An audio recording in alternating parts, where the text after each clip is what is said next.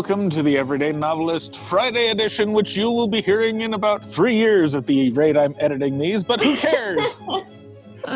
I am your host, J. Daniel Sawyer, and I'm joined by your other hosts. Kitty Nikian. And Gail Carriger. Hi, everybody. hello, how is everybody today? Good, doing good. How are you two? Doing, I'm doing all right. I got my article finished late, late last night, and off Congratulations. the proofreaders is this morning, and in contact with the editor, so it's all good. And then I, I'm up about 500 words on the fiction finally.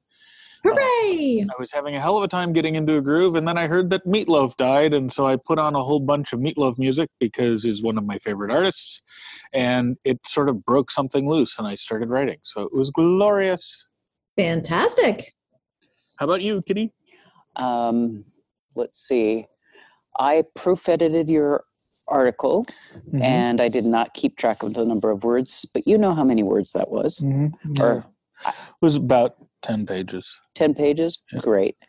Um, and I'm, I s- spent the last two nights entering edits for the books that I, the books that uh, Mhm. you did the edits for Yep. into the uh, layout copies. Yep, and you also got like that far through the next book you're editing, too. How many Um, pages is that? that that's already counted in Oh, it there is? because Okay. that was a couple of days ago. All right. Cool. How about you, Gail? I am at three, three, five, six, two. Three three five six two. Well, I've got some work to do to catch you up. I'm at ten five fifty four for the novel, and I wound up at eighty three sixty two for the article. You know, I might just have to like stick you in that uh, cabin next door for the weekend and and like Yeah, bring you food every not- few hours, It's actually not that bad an idea, frankly. so you can have Yeah. your own mini writing retreat. It's Yeah, I'm actually telling you that like thing I did where I was stuck in a biosphere for a day with no internet really It's Really not a bad for- idea, and especially since next week I might wind up having to go to Portland. oh dear how Oh. unfortunate Such a nasty little town. Anyway, don't be mean to portland why not? It's not nice to anybody. oh i like portland i haven't been back in a long time but i do like it um yes so how are things so uh, do we have a question Did, do we have uh, a, yeah, I'm, I'm, I'm pulling up the the question board. Uh, anyone got another topic while I pull up the question board? I'm I'm bucketing along. I have uh, got my my characters in a, a lot of trouble, and it's about to become more trouble, and it's also trouble for the aliens. So there's generally a lot of worried and concerned and anxious and fretting people on the page, and it's going great. So Nice. yeah, it's, it's coming along nicely, and I was a little concerned because like I don't have a ton of like outline or notes going forward from this point with this book, but Hey, like, welcome to my world. yeah, but I just realized like I kind of knew like I knew one of the characters was going to have like an X turn up at, at the at this next planet. Um, and I just realized that no, it's actually two X's. So um, there's Oh, going to be a yeah, there's going to be a str- uh, and th- they are still together, and and you know, he has drifted away from them. So this is going to be a full on poly triad. You So. doing Yes. Polly in one of your books? I know it's amazing. They they are just a side couple, but still, it is really fun for me, and I'm very delighted. And it totally works for like like I was I couldn't figure out why I was struggling with the idea of just the the just a just a female character being there, and now I'm like, oh, perfect. It's two of them. That that is that was why my brain was unhappy with me. Is like it wasn't the right wasn't the right relationship for him, and now it's the right relationship. So, nice. yeah. Cool. Well, we Yeah. do have a question. Nichole asks On cut bits, do you save them and use them elsewhere? And if so, where? And if not, what do you do? I've been keeping them together in a file. How small a bit have you ever saved? Mm. that is a great question. Um, so I have a lot of things that I can do and have done. So I um, almost always keep deleted scenes. So that's you know anything over a couple of paragraphs. Occasionally, if the sen- sentence is like really stellar, I'll I'll keep something as short as a sentence. You know that might come in handy Yep. some, some other. it Um, could be a great opening line for another book. precisely or the second book in the series or whatever or Mhm. book the spin-off with the side characters you never know so i do tend to keep stuff um for deleted scenes i've had a couple of i had one like, marked instance in my brain where i deleted a scene kept it reused it forgot i had reused it so when i Oh. was referencing it with a later book it was referenced in the wrong order of the book Oh because i had no! yeah it was it was a mess um fortunately i have beta readers whose primary job is continuity checking and they caught me out and were like wait I got one of those too. That scene doesn't happen in that book it happens Mm-hmm. later and differently and with these characters and i was like oh right because i i did reuse it I, I like i picked up that scene and reused it i just forgotten i'd reused it um for scenes that i know get permanently cut and that mostly happens from my traditionally published stuff Mhm. I've actually used those as blog posts and insider trading, Oh, nice. um, and I've I've people also really like them, and it's often like secondary POV characters that like just got cut because it didn't add anything to the plot, and um, and I've actually thought about putting them together as like a little ebook so people could just have them on That their e-reader like if they want them. But I just you know I just it has to be edited and cleaned up and everything, so I just haven't bothered. I tend to, um, excuse me, I tend to keep a boneyard anytime, basically anything that's left at the end of a manuscript.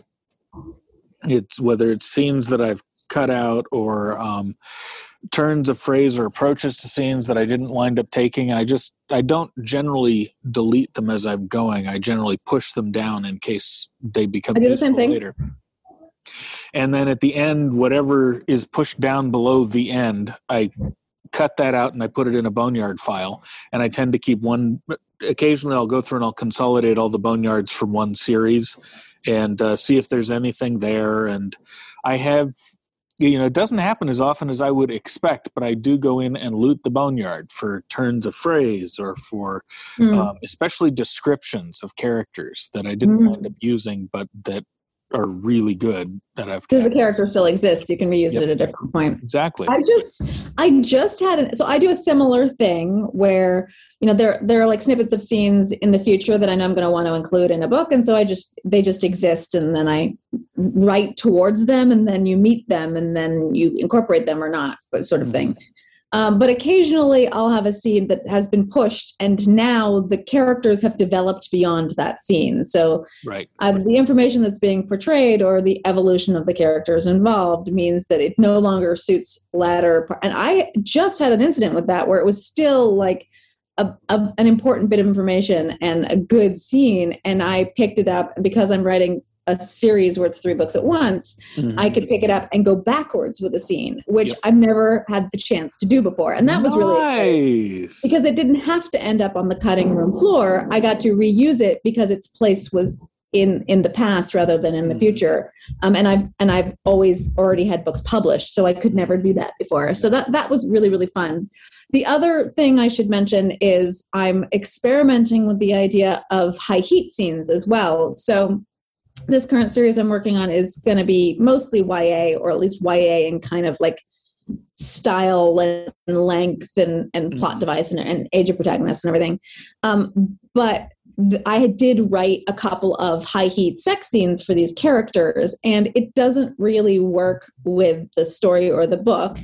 It, it interrupts the flow and stuff. But I am thinking about either offering a high heat version oh, um, that's fun. of the book which which incorporates these scenes or these scenes as extras where you know like like you can get them via my my website or something like that Right. um so that that is another thing to, that i'm kind of playing with is the idea that i like to write at high heat and it's enjoyable and it's fun fun for me to follow my characters into the bedroom but it's not doesn't always going to work for the particular market Right. for a book, but that doesn't mean that my super fans are not interested in reading that, or that fans, the fans that come to this book from some of the higher heat books aren't Mhm. interested in following my characters into Right. as well.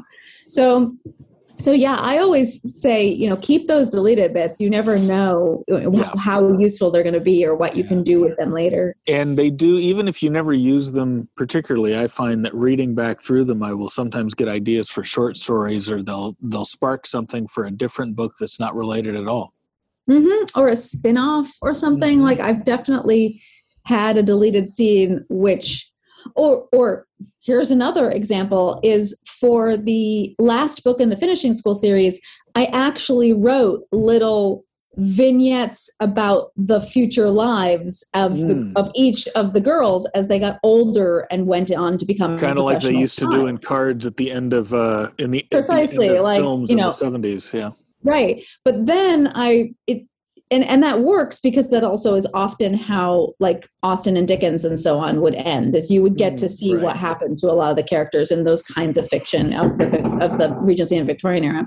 And so i was going to do those um, and then i this isn't even my traditional publisher i took those those out because i had already decided i would like to write spin-off novels and novellas featuring those characters and these were basically little like starter pack guides to what i wanted those characters to do Mhm. um, and so i lifted them out and plopped them back and, and kept them and those became whole books those little those little Yep. vignettes Nice. one of them, which was Agatha's, which is the last one that I wrote, um, Agatha's was so very different from what I ended up writing as her story Mhm. um, that I actually included it at the beginning of that novel, Oh, where I nice. And basically that was, like, ambush or a door, right?